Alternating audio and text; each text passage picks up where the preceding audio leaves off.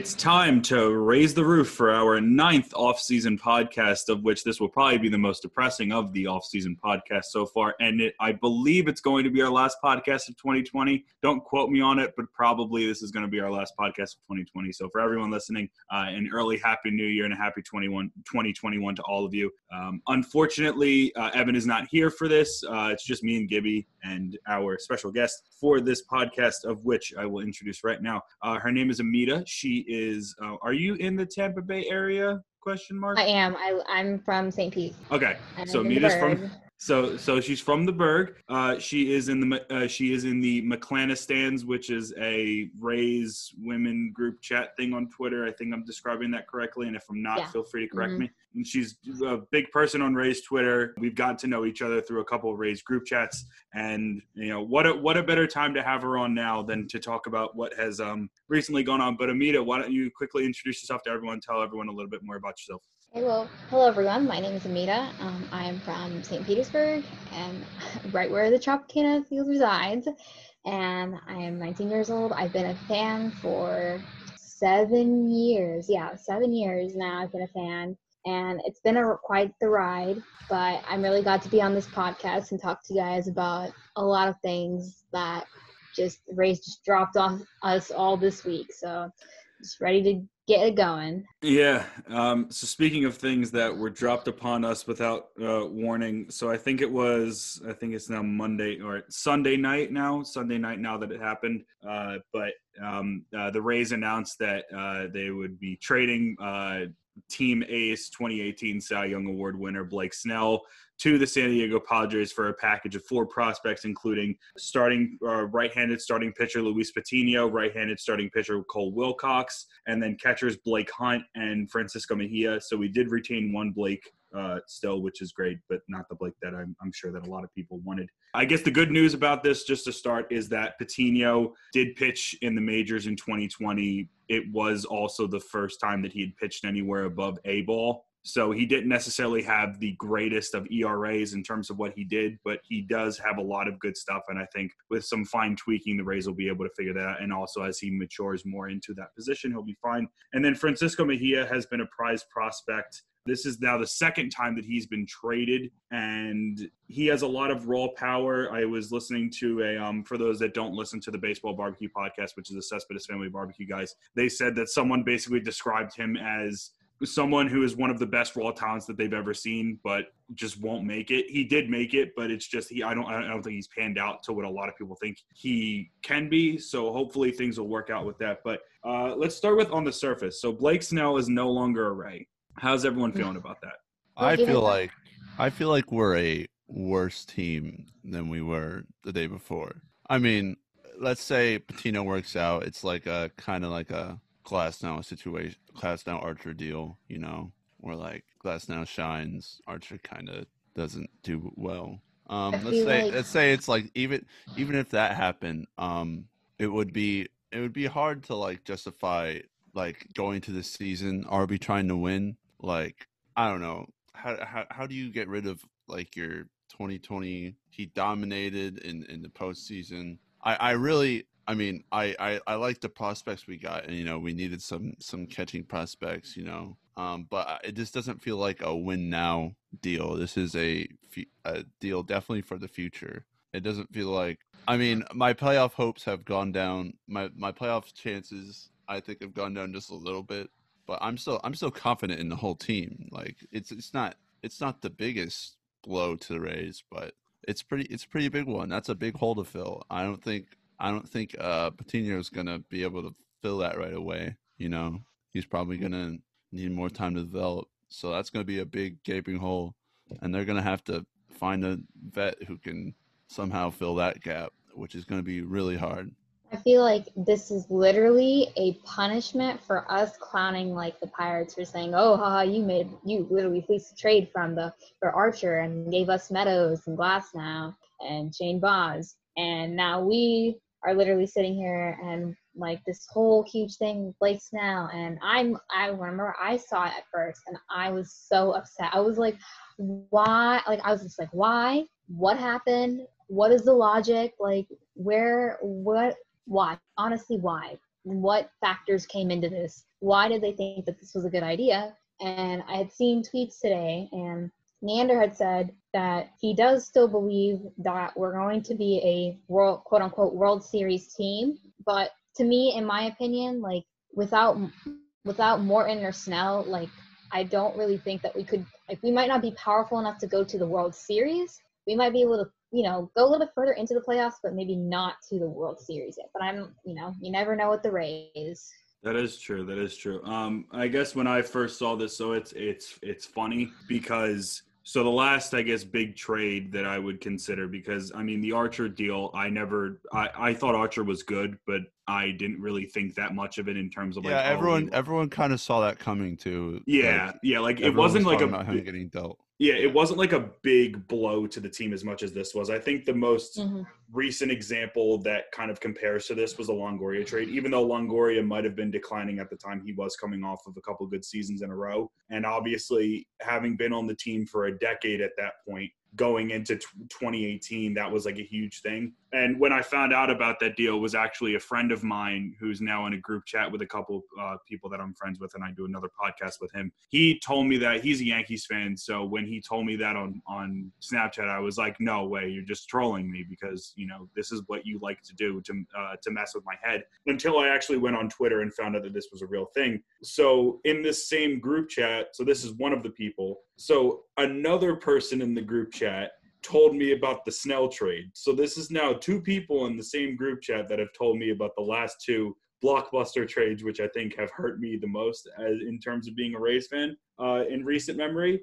So don't really appreciate that uh, that group chat right now because I swear, like like I'm just waiting for the next time it's going to happen. Then it's going to be the other person that's not me. Um, maybe I'll actually be able to find out one on my own without having to deal with that stuff. But I don't know. Like I've become so numb as a Rays fan to this stuff kind of happening, and I don't think that's what you want as a fan to expect that after a while, a couple years on a team, that a player, regardless of how good of caliber they are, even as good as Blake Snell is, they're going to leave at some point, and you have to realize that. And that's not what you want to do as a franchise. But honestly, for me, it's just it happened. I that that's kind of the weirdest thing is is like okay I mean, it was gonna happen, but it's happened now, and I'm kind of just numb to the idea of him being traded, which I think is a weird thing to think about. which is also sad because like um you know a lot of people they like to troll and make like fake twitter accounts of the journalists. So like you'll see like fake ken rosenthal or fake jeff passan and jake john morosi um morosi whatever sorry. Um and like i thought honestly because i have i'm in a group chat and somebody has like a fake um jeff passan account and so I thought at first that it was a fake tweet, and I'm like, okay, I'm let me just not worry about it. Then I got the notification on um, MLB because I have the MLB app, and I was just shocked. And I literally texted my brother. I was like, "Did you see this? Because I'm not happy right now." And like I saw a lot of people that were like, "Oh, but you traded away the face of your franchise again. Like you're such a terrible team. Like you're in a rebuild. You're not going to do great anymore." Like, and necessarily, in my opinion, I don't think this is a rebuild. I think they're just trying to get who they can. Maybe I can understand people's frustrations, but it, it was going to happen sometime. So Mhm. we just all didn't expect it to happen now. That's Yeah. the problem. Yeah, uh, Gibby, I was curious with you. Um, I guess one of the things that I was looking up online and what I saw online is that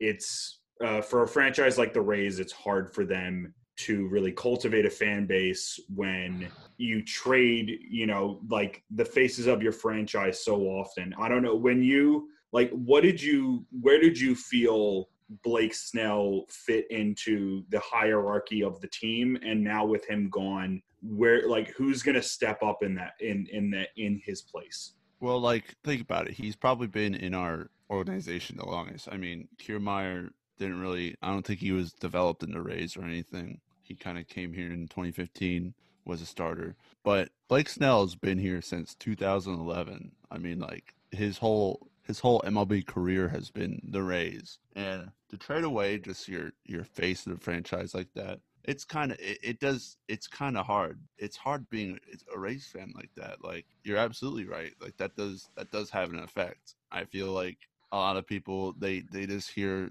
the like casual baseball fans and they just hear that news and it just it doesn't give your team a good reputation, you know. Um, see one of your favorite players go, probably, like I said, the guy that, that's been there the longest. Like it was, what was really sad was when I saw the, I saw the Tampa, I, I saw they they posted the pictures of through through the years and from like 2011 to like 2020, and gosh, what what a journey he's had with our organization. And like just to think, I mean, maybe he didn't want to stick around, and a lot of us saw it coming. But I think DRaysBay put it best. It's like it felt like it was like a year early. Mm-hmm. You know, I, I, you needed to give like this pitching staff like one more.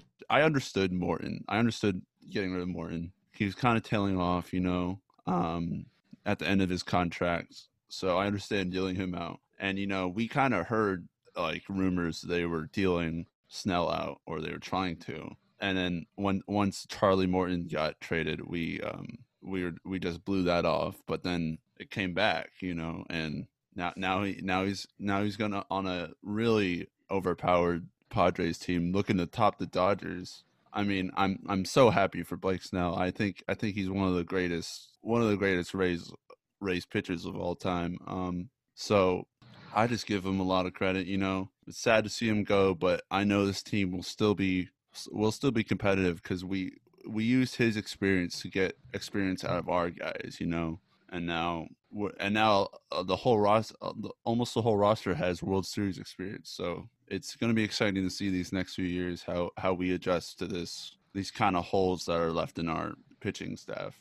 And speaking of pitching staff, I'm very interested in seeing like Honeywell next year once he's on with his injuries because everyone has been waiting for him to come and make his debut for the Rays for like a long time now. He's been a lot of, he's been in a lot of talks for the MLB pipeline. He's been our top prospect for a while. Mm. And so I'm honestly super excited to see how that goes on. We have, I mean, we currently just have the thought of like thinking of the pitching staff. It's like Glasnow, Yarbrough, Honeywell, McKay, and then whoever else in the bullpen. And I'm honestly excited to see how it goes. Um, I know it'll take a while for him to make his debut because he might still be like getting off, you know, hearing from his injury. But I think that he, if, after a while, I think he might have a good season for his debut.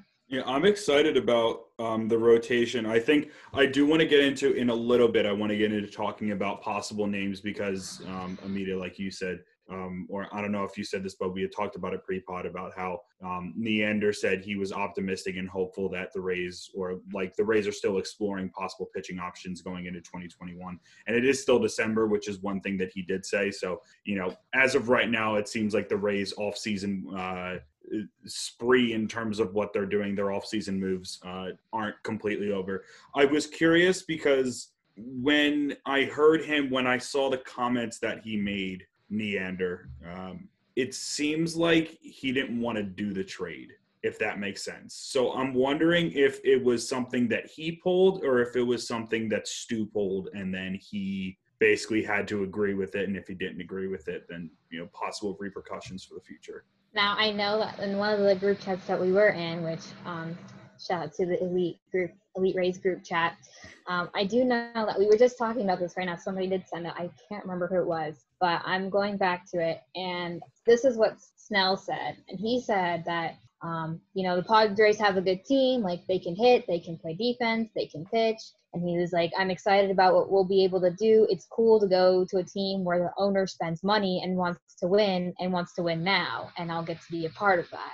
So it's like I can see you know, I and he's said, you know, Snell has said before, like he still loves the Rays organization. He still loves the coaches. He still loves the players. It's not like he hates them or anything. He knows that he knows that it wasn't, you know, Neander's intention to trade him because I'm sure he didn't want to do it either.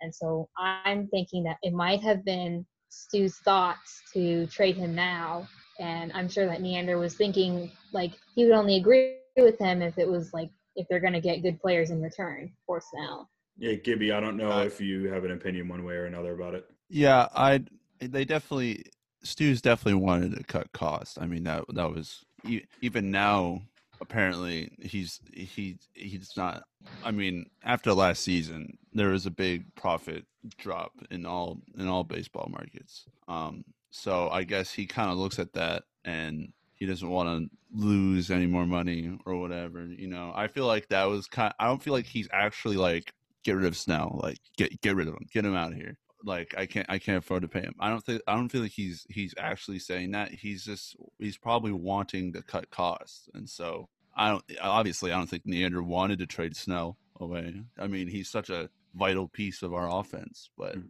you know it's just it's baseball. That's true. It's I, it's just a really interesting, like, there's such a weird dichotomy with this team trying to understand what's going on with just how they're doing things. And I, I do want to say, because we can get into talking more about the prospects in a little bit, they got a great return for him based on, I mean, for those that don't know, the Padres also traded for Cubs starter Yu Darvish, who finished, I think, second or third in the NL Cy Young voting this year. I think it was second. So second.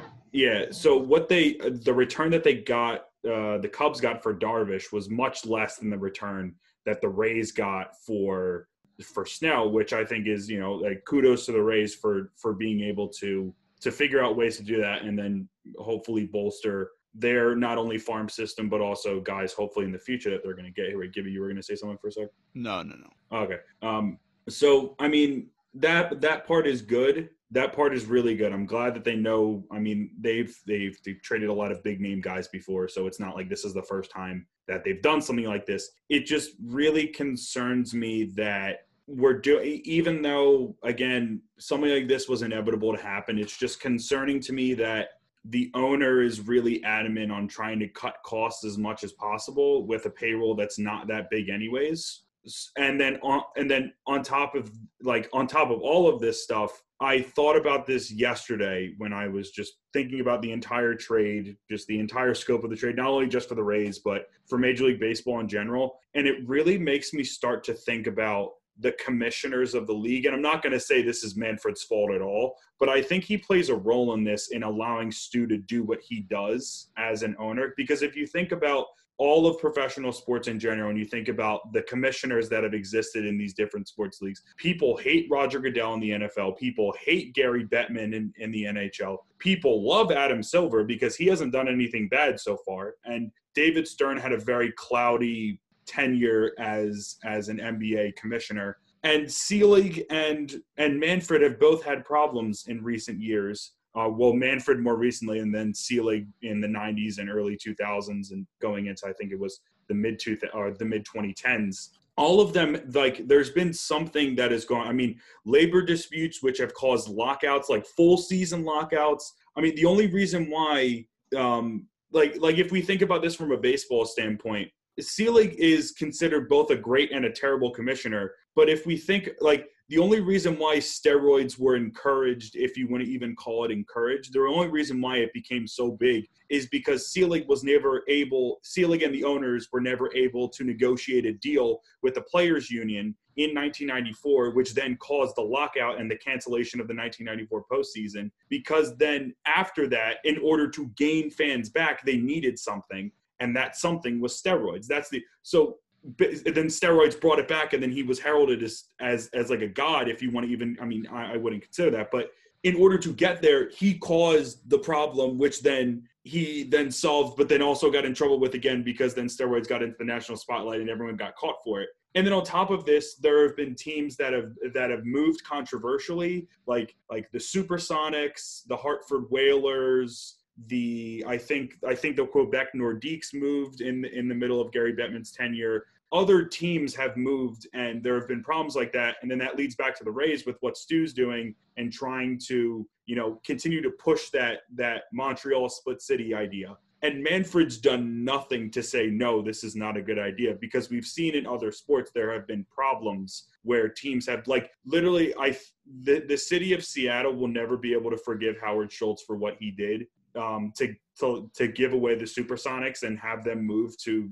to OKC to become the Thunder. Like that is an irreplaceable move in the history of of of Seattle sports that he's just that he can't fix. And Stern allowed that to happen. And I think in the same way, Manfred is allowing what's happening with the Rays to happen, and he's not doing anything about it. And that just raises a lot of concerns for me. But it's also something that hasn't seemed to been corrected or hasn't seemed to be corrected in any professional sports league. And I remember, like, I think it was like the, it was also like during winter meetings too. Was when like a lot there were a lot of talks about like like wanting to move the team to Montreal or having like half season here and half season in Montreal. And like like you said, Alex, like no, but like Manfred did not say no. Like he didn't say no. Like he didn't stop it from happening. Like this idea was literally going to happen, and nobody said anything. They were going to say we were near. We were all scared because it was nearly going to be a thing after the contract of Tropicana Field ends. So I'm really, we're all hoping that this does not happen because if it does happen, and um, you know the McClanis we were all talking about um, all the girls were talking about this you know it really sucks for the players too because don't think any of these players would ever want to like split you know have a split season and a lot of um, the race players were talking about this too they don't want to have a split season where they're going in one city and then going to another it's hard for them and their families too yeah there's a lot yeah i feel like i feel like split city might be kind of a bluff possibly. Oh, oh, it's pro- oh, it's uh, it's a bluff. It's a bluff more than just more just to moving. Like yeah. like either they want to move or they're just bluffing Tampa to make them. But it's these kind of moves that are encouraging that more as a reality than it should be. Yeah, definitely. And I feel like MLB doesn't view Major League Baseball doesn't view the Tampa Bay area as a profitable baseball town, which I think is just bogus. I mean, look at like how successful a bunch of the minor league teams are down here. Like if you just put it in the right spot, it works. Like, but we've talked about this again and Yeah, again. Yeah. Um, just harping on like old stuff. It, Yeah. it's just you know he's Stu's gonna do what he wants with the team because it's his team, Yeah. and until it's not his team, it's gonna be like this. So That's that's true. that's, just my opinion. Yeah, no, we're gonna have to deal with it. Uh, which is, you know, for better or worse, we'll have to see what happens in the future. But let's try to get into a little bit more positive stuff. So we can talk a little bit more about our favorite moments with Blake Snell, but let's talk about the prospects that the Rays got in return because a lot of people are saying that the Rays fleeced the Padres, as you know, this a la when the Rays fleeced the Pirates, which was an actual fleece because Chris Archer was not worth and like that was that was that was still ridiculous to this day. And i think there was a really really interesting uh i it, it wasn't a thread but a post that a tigers fan made in the rays subreddit just about describing snell where he is now going into 2021 and the rest of his contract and honestly speaking I mean, the way that well also quickly it, it sucks that game six of the world series was the end of his career because it's almost like they're doubling down on him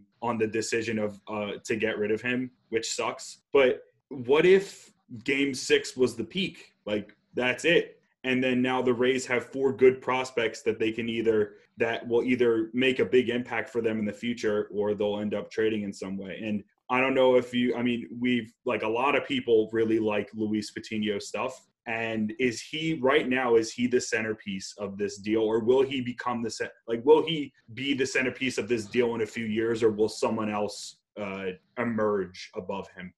Well, me looking at the deal, I, I like I said, I like the deal, Mhm. but it doesn't it doesn't make your team better right now. I don't feel like Patino can come in right now and be Blake Snell. I don't feel like um, what's the other pitcher's name? Wilcox can come Oh, he in. just got drafted in 2020. There's no. Yeah, I mean, he did- he- yeah, take he- yeah, I was gonna It's say gonna be it's gonna take. time. take Very long time. I mean, somehow the White Sox got a 2020 guy in on the team this year, and he was throwing heat. But I don't think Wilcox is coming up for like another year or two. Yeah, but yeah, but f- I, I feel like you, you, you do have some stud catchers now. I feel like that that's pretty good. That's what we've wanted. You know, we have some more depth there, but still unproven commodity. Snell was a proven commodity that we got rid of, and you know probably will be better at least next year.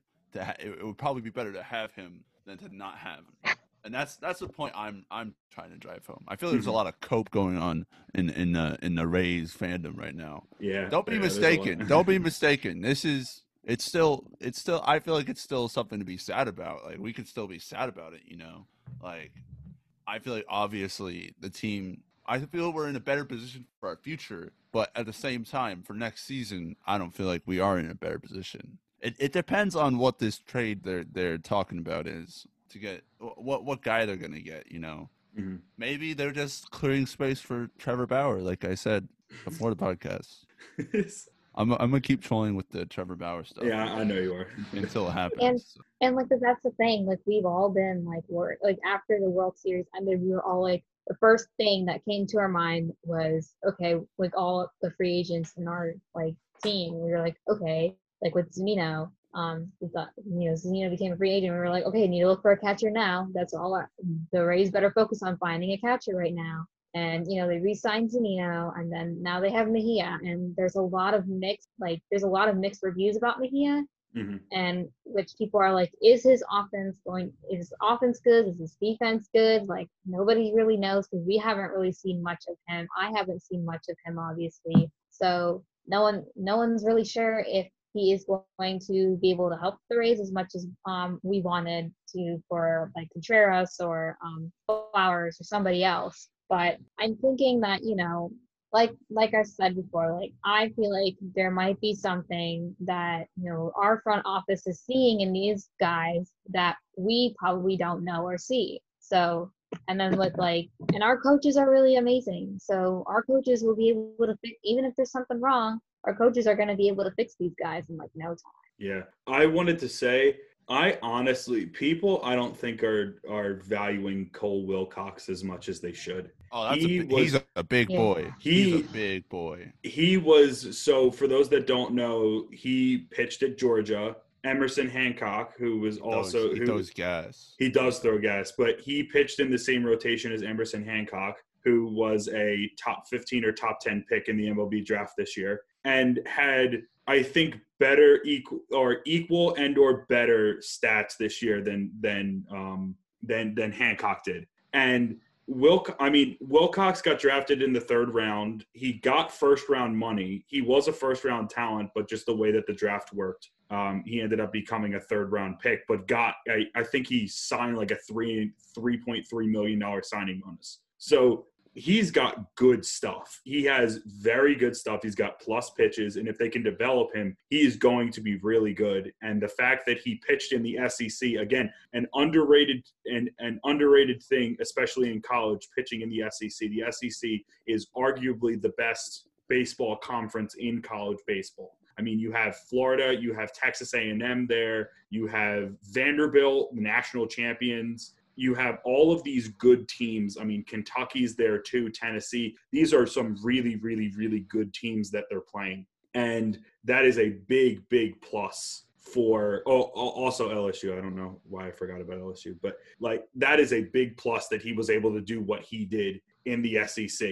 Not not just not just I mean obviously this year was was weird cuz season got canceled basically like 10 15 games in, but he pitched he has pitched well against SEC opponents, which is a very very important thing. And also people should not take what Patino did this year, Luis Patino. They should not take what they what he did this year as what he is going to do in his career because like I said earlier, he didn't pitch above A ball until 2020 when the Padres needed starters because Dinelson Lamet went down, Clevinger went down later in the year. They needed guys to fill the rotation, and Patino came in, and he has incredible stuff. But he doesn't. I mean, pitching not pitching above A ball, you're not really able to face better talent. So literally jumping two levels going into the major leagues, guys are going to be able to hit your stuff more. It's not going to be you know it's going to be flatter it's not going to move as much he's going to develop and he's going to become an ace so don't think that 2020 is going to be what Luis Patino is going to be for the rest of his career. And now, like, and forgive me if I'm wrong for this, but Ryan Thompson as well. Didn't he come up like last year? And he like the highest seed pitch was like um single A, right? Or I it can- double A? I can check on that as you're talking.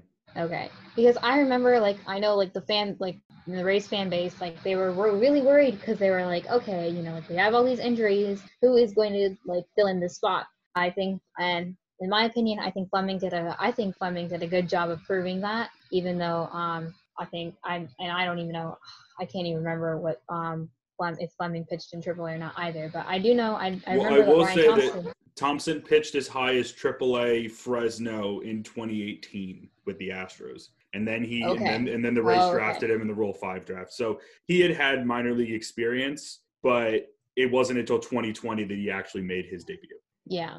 So that's another like and that's another example too. Like and we might, you know, you never know, we might see him too on the roster next year. That and like don't look at the 20 sorry that was a mistake um, don't look at the 2020 stats because a lot of these people all these pitchers they came up in 2020 and they hadn't like really pitched over like single A or double A, you know. So we shouldn't really be looking at those stats right now because we never know what their future is going to be like, and they still have good stuff. We just haven't seen it yet. Yeah, yeah, absolutely. I feel like yeah. all these guys, all these guys have great potential.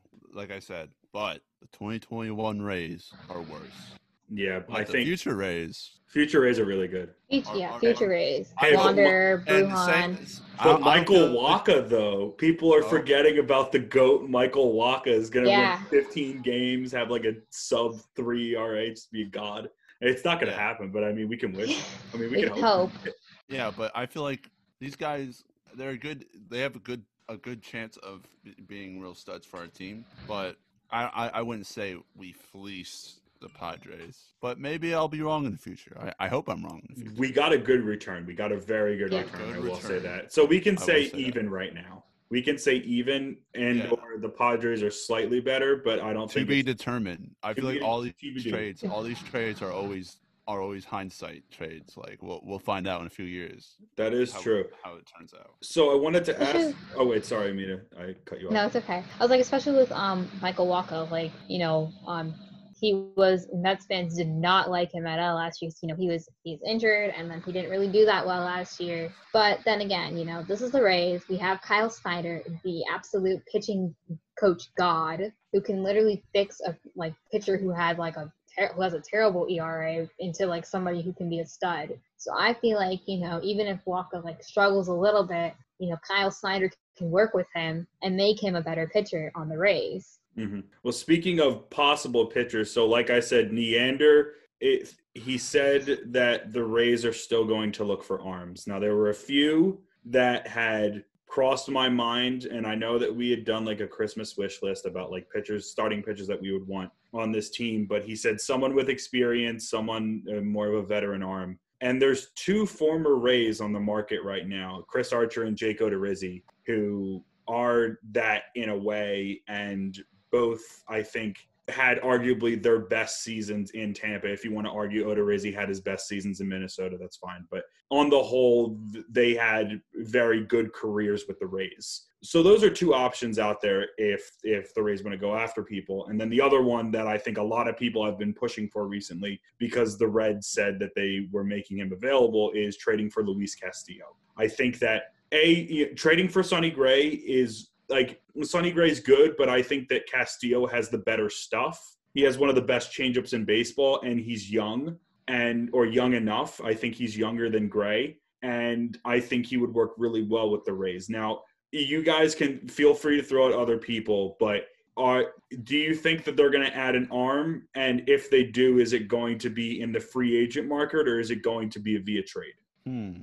Well, that, the Reds, the Reds Castillo trade that that would be a trade, right? That would have yeah, that would be a trade. That would be a trade. He's got a few years left on his then, contract. But Archer, Archer would just be a signing. Yeah, Archer and Odorizzi are free agents right now, so we would just have to sign them. So, so that would be the ultimate trade win with that Pirates deal, because then we would just get Chris Archer back.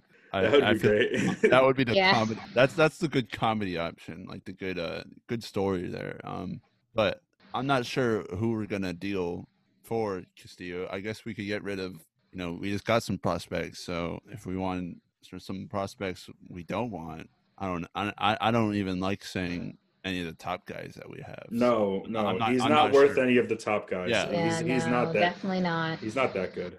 Yeah, but I, I don't know what, what we'd trade for with Castillo, but. I feel like I feel like there have been a lot of like rumors that have been siding towards like everyone like these rumors have been siding towards like Archer and Odorizzi like oh the Rays could re-sign Odorizzi or the Rays could re-sign Archer. And like, I mean, in my opinion, like I'm just really not gonna get like I can't get optimistic right now to find for like the Rays finding like these pitchers because God knows what's gonna happen with this team. Like Neander could do anything right now. Like we would have no idea. So it's really just a question. It's really just a waiting game at this point. Once again, like to see like who's going if, if this is like a trading mat, like you said, Alex, like, is this a trade matter or is this someone they're going to pick up as a free agency? That's just like a, that's just like a waiting game for us at this point. Yeah, that's a that's a good point. It's a good point. I, I think it would be Trevor Bauer, funny. Trevor Bauer. Trevor Bauer. No, no, we're not getting Trevor Bauer. Dude, stop it. No.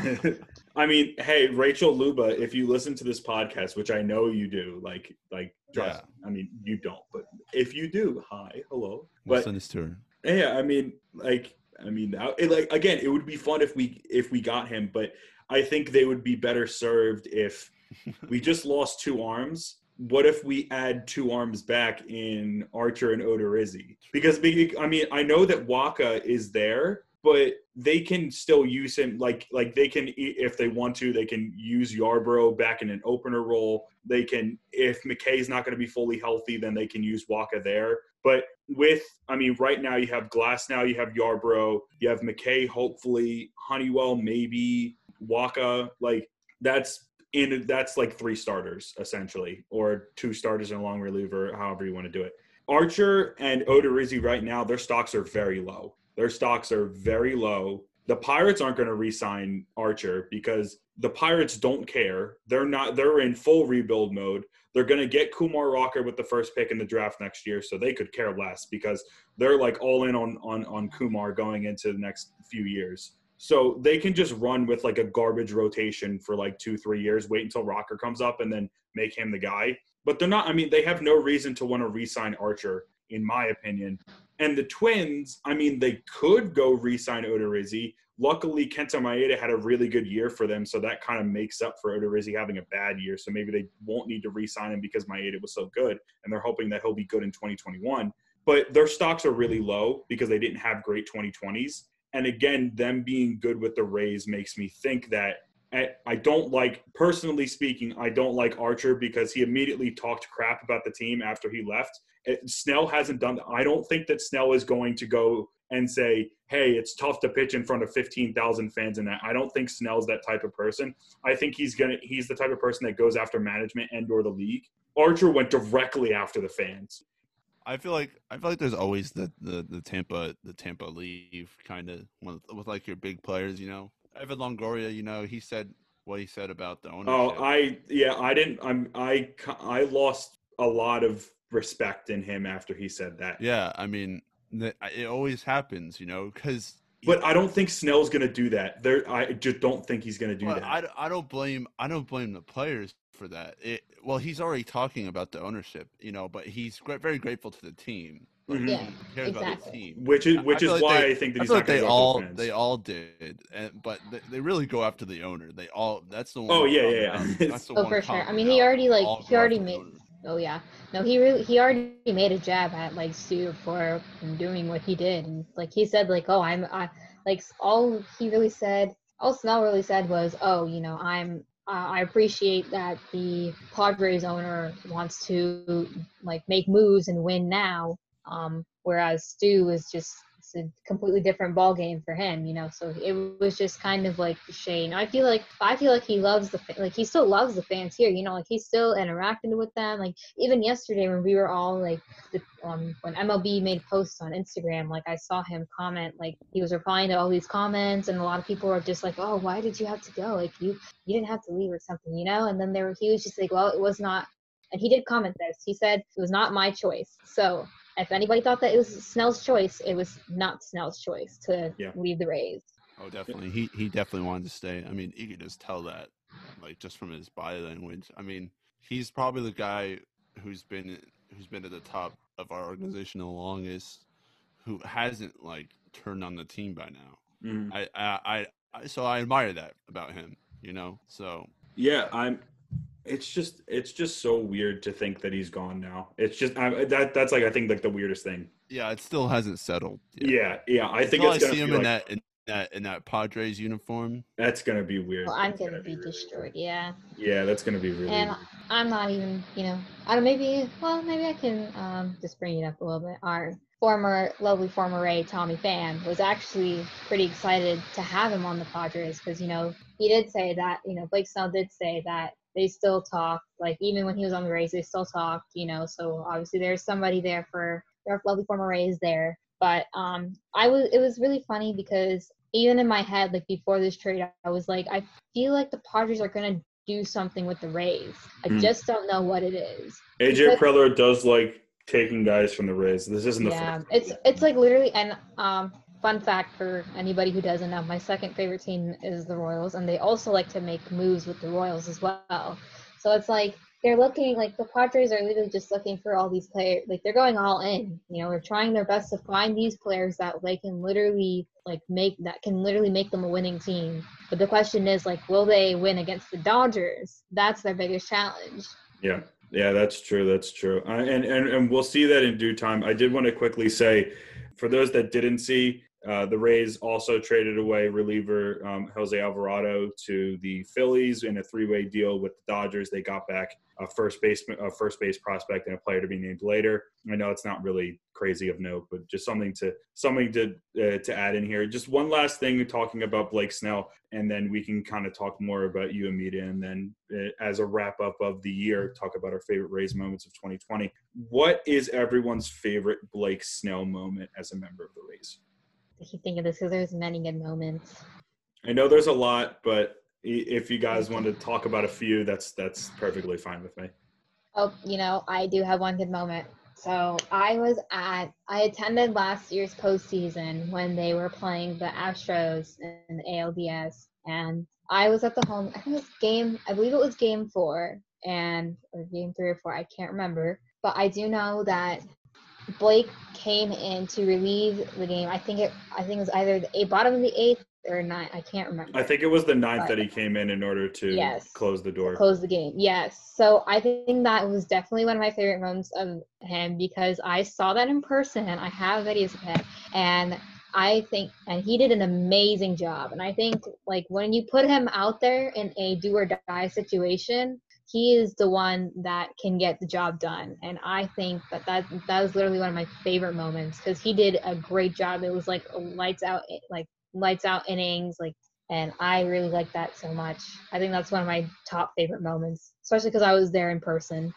Um probably one of my favorite moments is just all all of his how how good he was in the playoffs. Maybe not 2019 2019 he was pretty good 2020, I feel like he was he was on fire this this whole this whole playoff break. He always won us our games. Uh, those were some of the best moments for me, and just just how how good he is with everyone, and how how how much of a like a friend he is to the whole team. Like I, I was looking at those at those uh, pictures they posted, and it, it's just it's it's sad to see him go. It really is. Um, there's just too many moments. I couldn't put my finger on like a specific one that stood out to me. He's just always, always, always proved himself on to our team. So mm-hmm.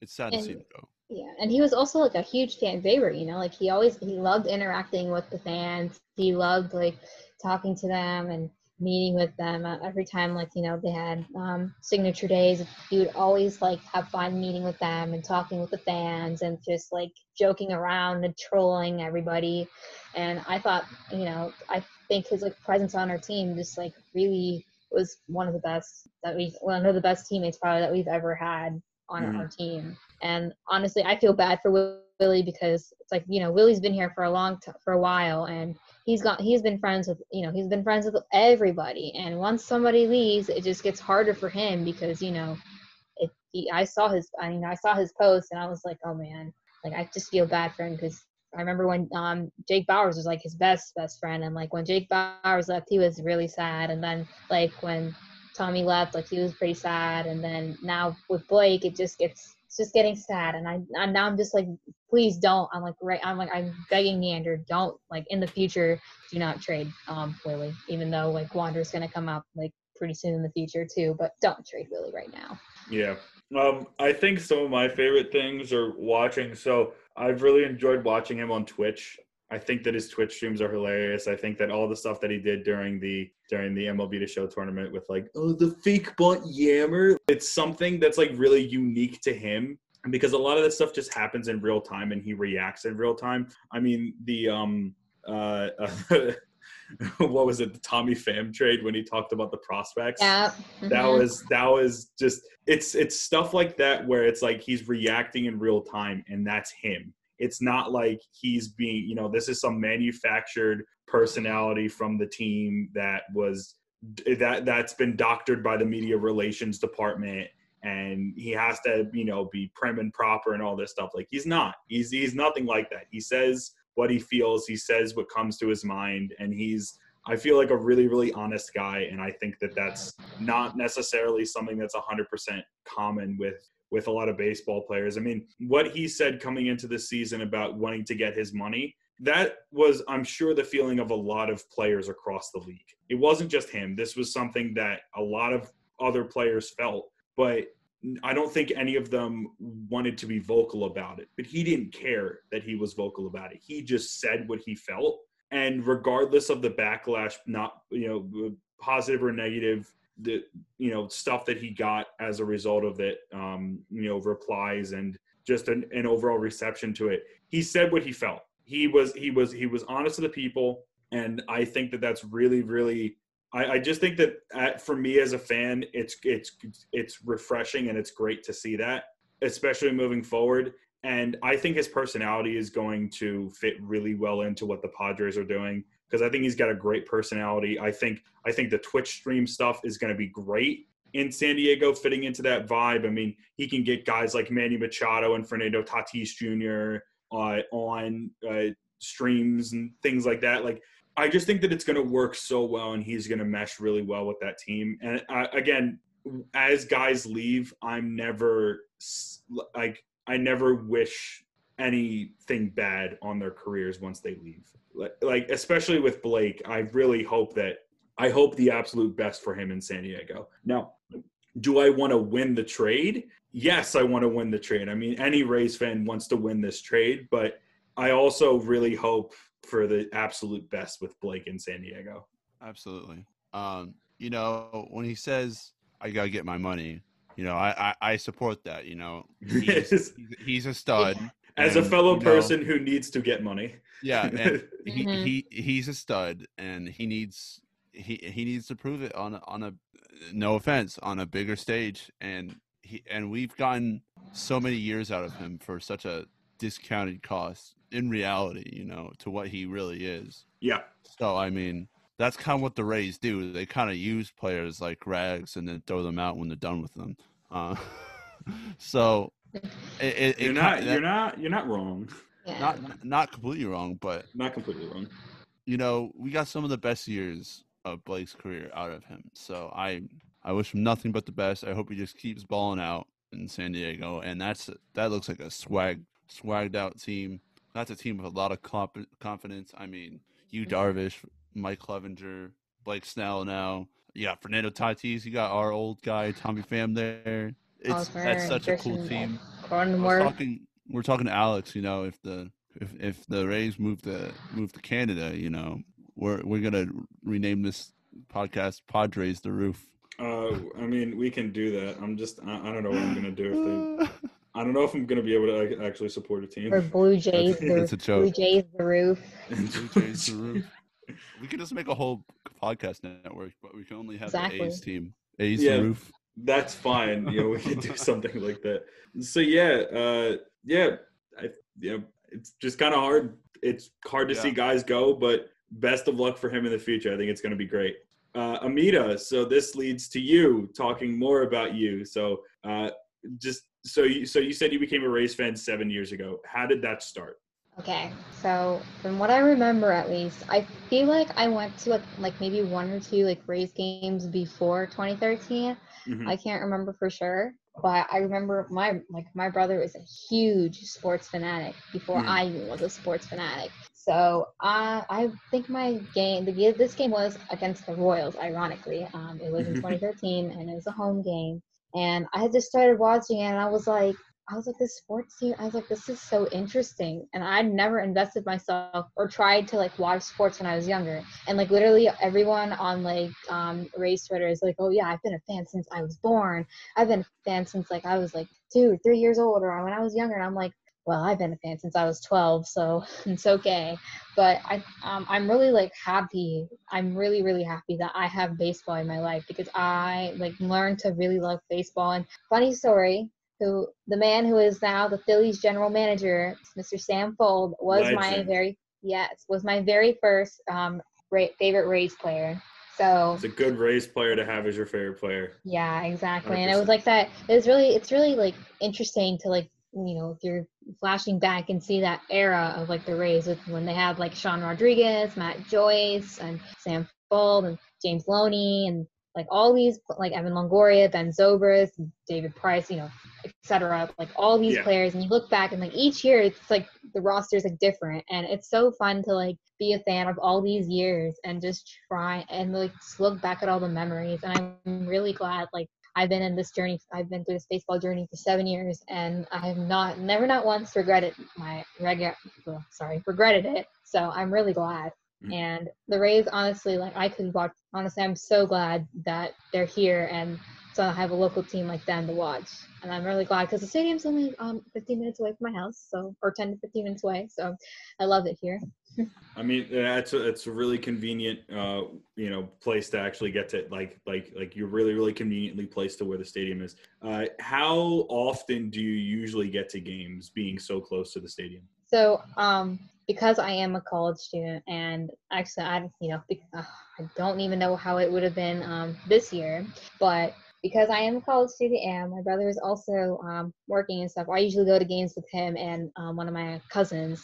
Um, we probably go to about like I think in total like three to four games. I'm not very, not like a very often amount as I as I would wish, but um, we go to I we go to enough games that like would satisfy me at least you know like I don't want to keep going to like too too many games like hopefully in the future like I'll be able to go to more games than just like you know three four games but I think like I yeah so in general I just make it to like three to four games a year if Okay. not a little bit if I if I'm lucky probably a little bit more Yeah, yeah, but sense. also the Trop has amazing events outside of just baseball, and that's actually pretty fun. Fun fact: they had um, this Christmas light um, event last year called Enchant at the Trop, and I did go, and it was very beautiful. So I'm really glad that like the Trop is not only open to like the Rays, but you know it's there for like all these other events. Which I hate that people say that it's like an ugly stadium when unless if you like you never walked inside of it if you're calling it ugly. Yeah, no, I mean the state. Yeah. Oh, we do. Oh, oh, we're we are trop defenders here. It is not that bad of a stadium, honestly speaking. I would Sure- much sure, rather. the outside. The outside does look like a water treatment facility. yeah, other no, than it's that, not great. other than that, the inside of the ballpark and the whole ballpark experience, and just the fan experience in general. Is Yeah, great. exactly. great Which is the problem that Yankees fans would think because they look at the outside and they're like, "Oh, your stadium's ugly. You have no fans."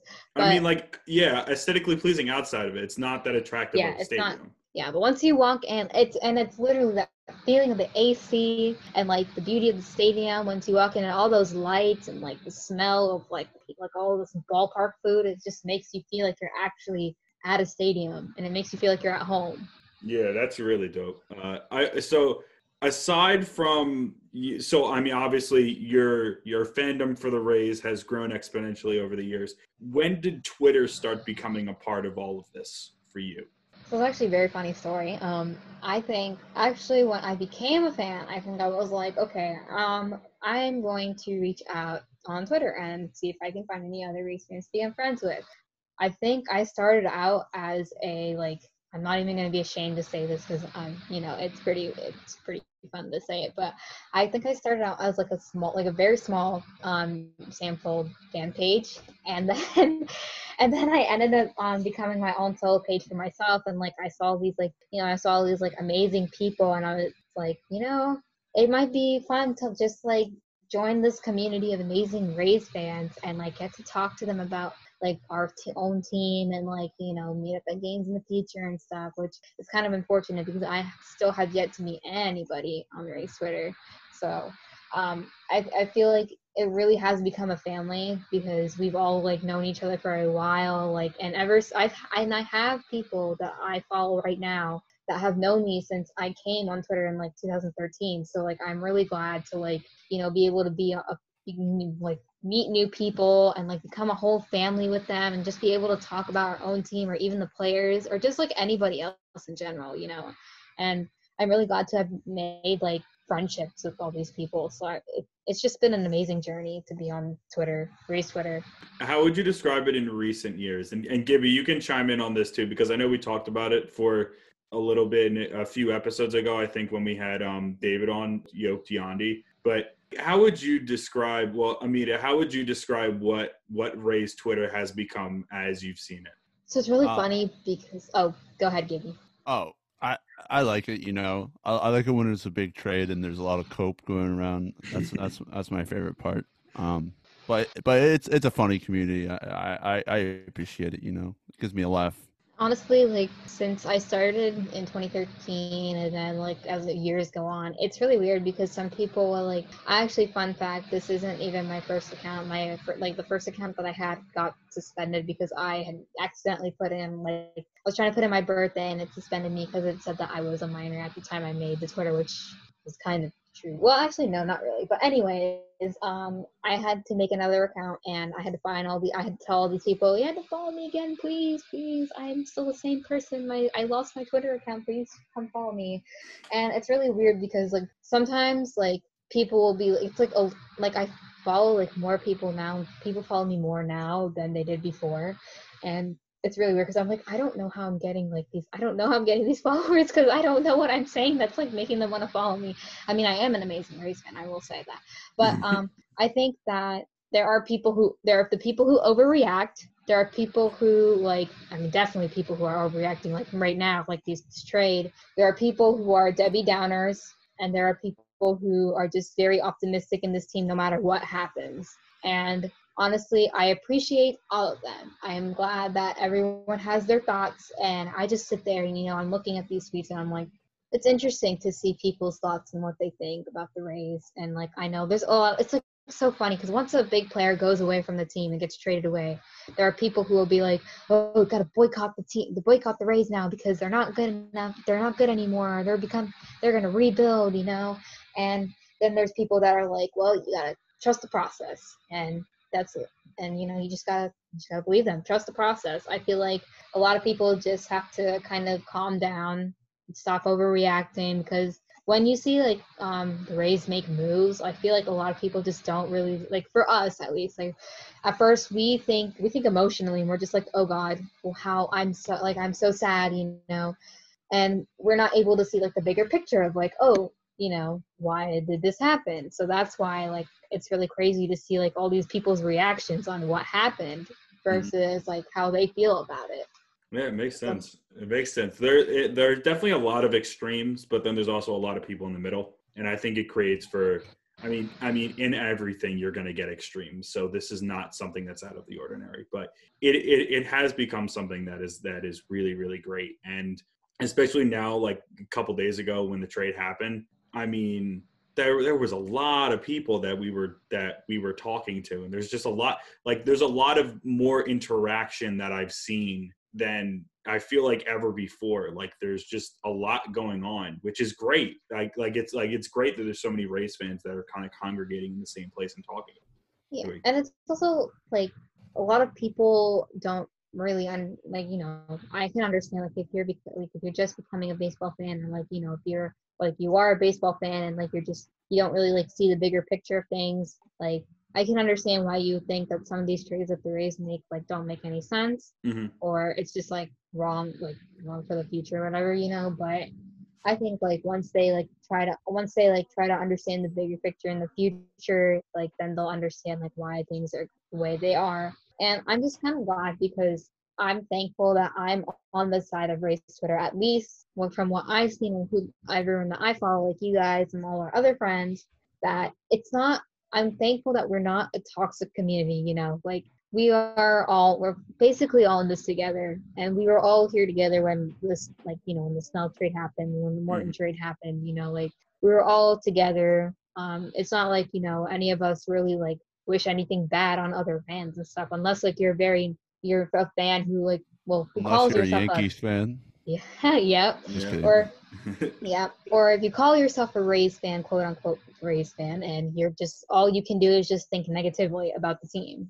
Like that's just that's just toxic behavior. But like us in general, I just feel like you know I'm really thankful because we're not really that we're not really those type of people. You know, like I think we're like honestly, in my opinion, we're like just one of the best fan bases in baseball because we're not really those type of people that like just you know like talk crap about like players or like you know send them death threats and stuff or whatever or get angry at them and like, Mhm. and, like just do all this stuff. But i think we're just like nice people you know? We like to congregate together when something happens. We like to talk about it with each other.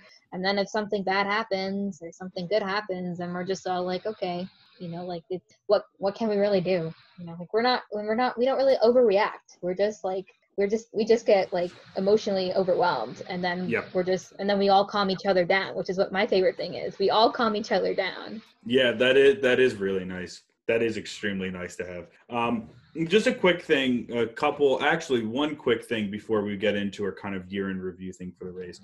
So Christmas just happened. Um, Merry Christmas to everyone. Uh, late, late Merry Christmas, but I mean, we said that in the last podcast. Uh, did anyone get any Rays specific things for Christmas this year? I got I got Tom Brady jersey. That's it. That that's that's not a Rays specific thing. Yeah, you, but you it- failed. it's It's- like tom How did you- it's how did you Tampa fail? Bay. No, okay, I'll, okay, I'll give you. That. I was gonna say, how did you fail the assessment? No, I'll give you that. I I'll was about to say I was about to say uh not Rays related, but I I just forgot about that part. so No, no, no, it's fine. It's fine. Hey, hey, well, it's Team Tampa Bay. Hey, put him in there. Put him in. We need some arms in the in the bullpen. apparently, Alvarado's gone. we're gonna, we're gonna replenish with a 43 year old quarterback, right? Exactly.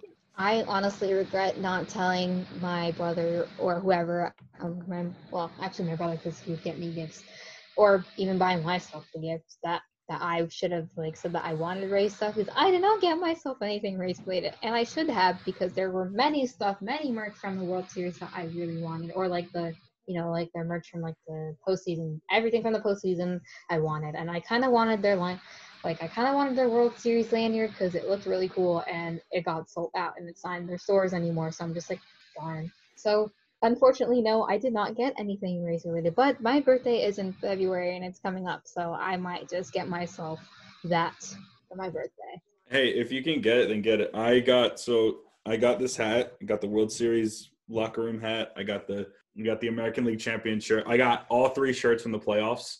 Um, so the shirt that they got when they won the division, then the shirt that they got when they won the ALDS, and then obviously the um now this one. So I I wanted to make sure that I got everything because I was like I don't know the next time that we're gonna get to the World Series, so I want to make sure I get all the shirts and lineage going into it.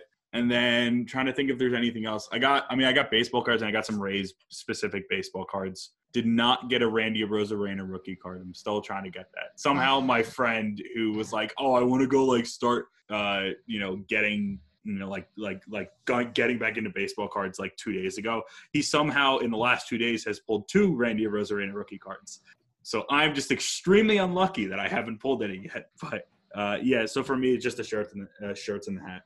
I mean, you can never go wrong with the sh- merch. They, I mean, it's amazing merch, and especially to keep for so long. Like, and it's comfy. So Yeah, I was I was Yeah. beyond happy that I got um I got all the merch. I was just like I needed to make sure that I had everything that I could. So wait, give you were gonna 20, say something?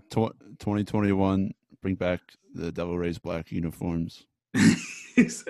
Honestly, you're not 100 percent wrong. Those are Yeah, nice. That's that's it. Those were That's it. so nice. That's- I that's the really, I wonder if they're going to do the thing this year again on like I think it was like Saturday, yeah, like on Saturday games where they would like home games where they would wear like the Devil Rays like white jersey or because whatever. because they're dope. Yeah, they're- they they're- are. they're- They they really are. I hope they do. I- I mean, do we want to change them back to the primary jerseys? Like I wouldn't be Yeah, let's go. that. Let's go back to Devil Rays because that's cool.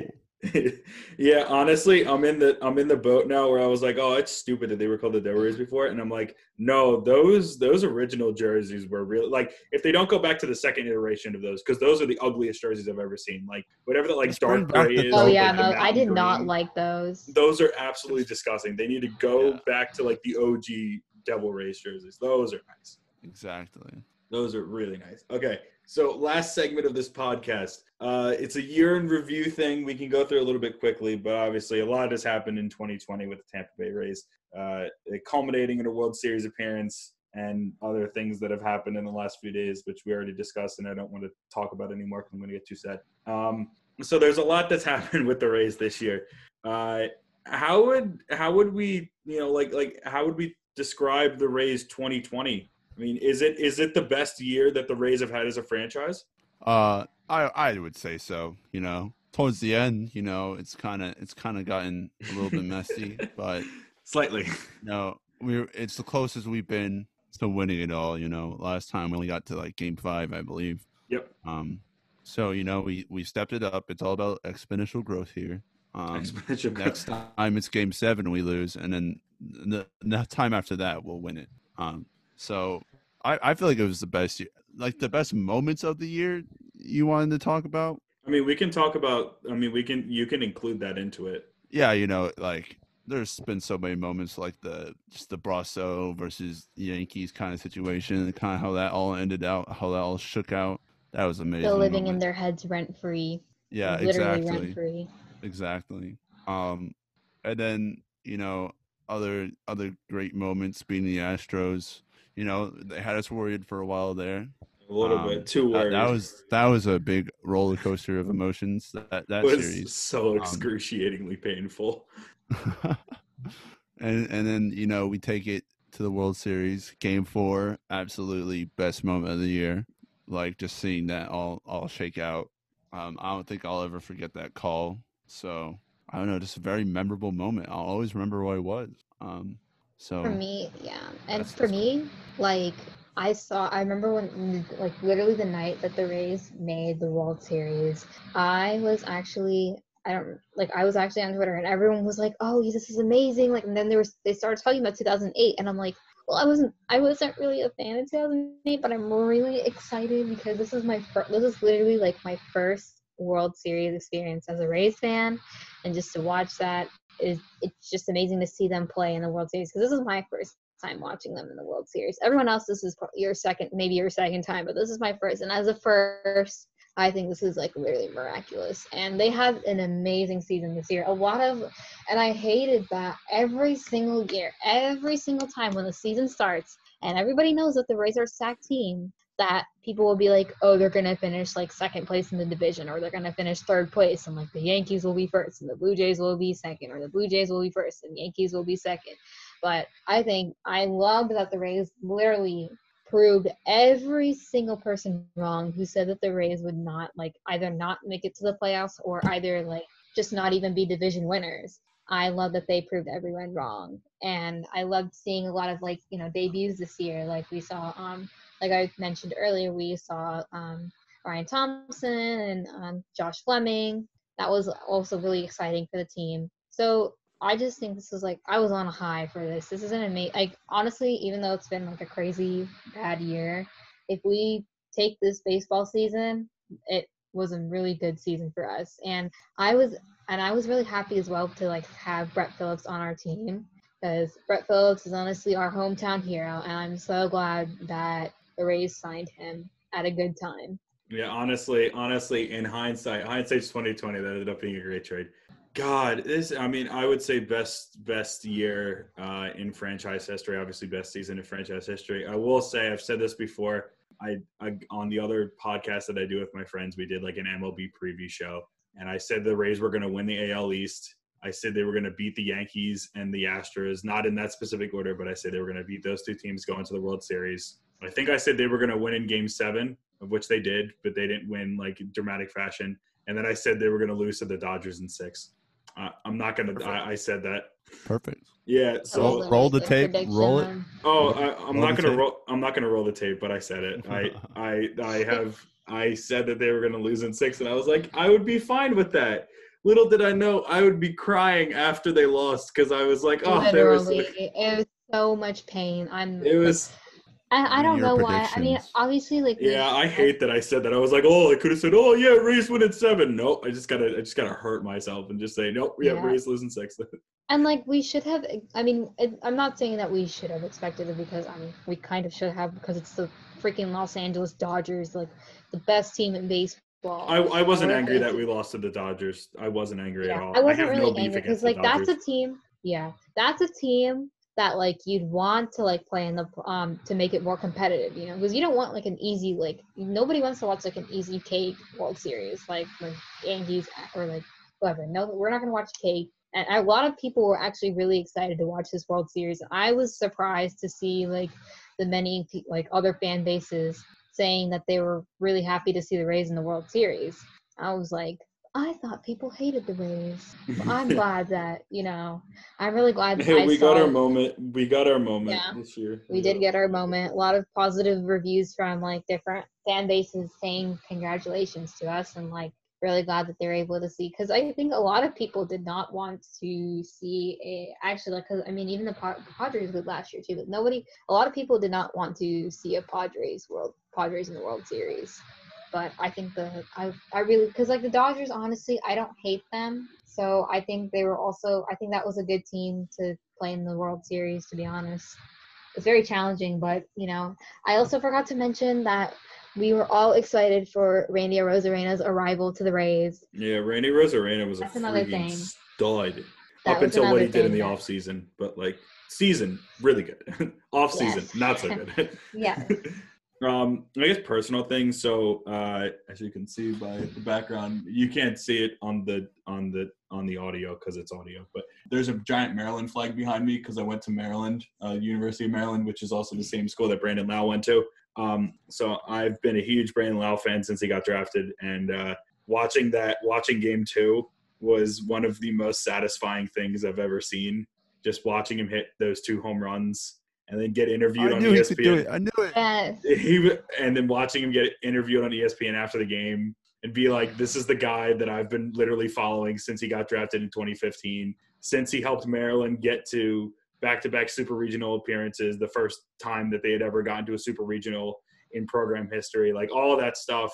And I know he had his, I know he had his slump during the season, and I know he started the season great, but I was just like, I, I had one of those moments where I was like, I got a Brandon Lowe jersey. I was like the first person I think to wear a Brandon Lowe jersey on on Maryland's campus, which I'll claim. I don't care if anyone's worn it before me. I'll claim it as my own. And I got it. I got it last year in the playoffs because I was like, I want a Brandon Lowe jersey. And I got it for Christmas, and now I'm like, oh my god, like this dude. I don't even care if he like. It's just. It was so satisfying. It was just. It made me so happy because uh, all these people who hadn't known who the hell he was finally got to see him literally on the biggest stage just absolutely play like a just oh, it was that was probably one of the best moments of the year for me I remember a lot of people were doubting him too because they were like, "Oh, he's in a slump, but he's not gonna do anything. What's he gonna do?"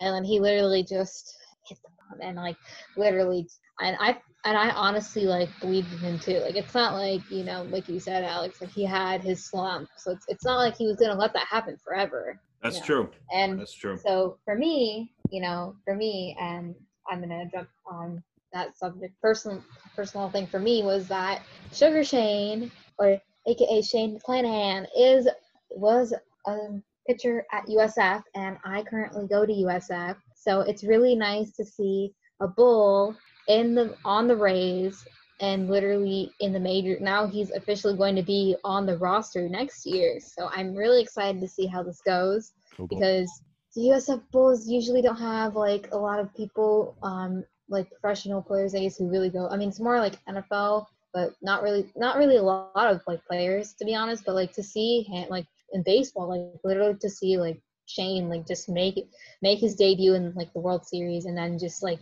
be able to become one of the one of the team's main like pitchers for them and on the roster for next year. I'm really proud of him. Like, and I'm glad like I have that representation there. So I think that's one of my personal favorite moments too. And I'm really excited to see how he does. yeah gibby uh you're also usf Yeah. Usf Absolutely, proud absolutely. Go Bulls. Yes. Callahan, he's a stud. He throws a 102. Um, he doesn't look like he throws one or two i got like i'm not gonna lie when i when i when i watch him throw it i'm like he's throwing like 95 and then it, and then it pops at 102 and i was blown away sneaky, sneaky good, but not sneaky. He's just good. hmm He is just good. He is just good. Um, so yeah, I think in in closing, there's been a lot of great things that the Rays have done and that we've got to experience in 2020. And and here's the 2021 for hopefully better things and not a decline and more positivity. Before we conclude, uh, Amita, where can people find you on Twitter so that they can see all of your all of your takes about the Rays and everything that's going on? All right, so yeah, ready for my promo. Okay, so I am at A and then Singh. So A S I N G H H H zero one. So If you did not get that, it's a sing with two with three H's at the end, zero one. and So- we'll and we'll make sure to you know tag you on Mhm. Twitter, and we'll make sure to include it in the description of the thing. But first off, Amita, thank you so much for coming on and talking about the Rays and talking about all this stuff. I know not the best moment to talk about the Yeah. team after trading away their best pitcher. But we really appreciate you you taking the time to do this, and I hope I, I know you're a little bit nervous coming on the pod to start, but I know like I hope that you enjoyed it, and I hope you enjoyed talking with us. Thank you guys so much. This is literally this is literally like the first time I've ever been on a podcast, so it's really exciting, especially to talk with you guys about our own team and like and the baseball moves and all that. So I'm really I was really excited and even though I was a little nervous, I'm so glad that I was able to talk about a lot of this stuff with you guys and ironically had some topics to talk about. So Yeah, no, definitely. But again, thank you so much for coming on. We really, really appreciate you taking the time to do this. And for everyone listening, uh, thanks so much for listening. Thanks so much for listening to, to everything that we've done so far in 2020. I think we're going to hit a thousand total listens on our episodes. This is just stupid to think about. Like, moly. like a thousand people listen to us, which is insane. And we're over 300 Yay. it's it's insane.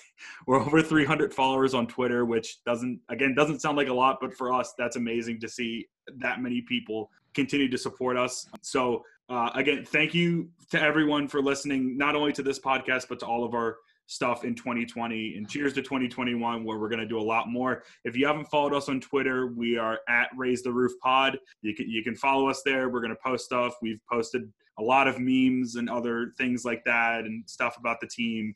Um, and, I, and we'll post links to all of our episodes there. And again, uh, have a safe, healthy uh, 2021. Continue to do what you're doing. Hopefully, we'll be able to actually go to games and do all of that stuff, and we'll be able to actually see the Rays in person, and things of the like. But from all of us, stay safe, stay healthy. Please wear a mask and raise up. Raise up, baby. Raise up, guys. Thank you so much and happy new year to everybody.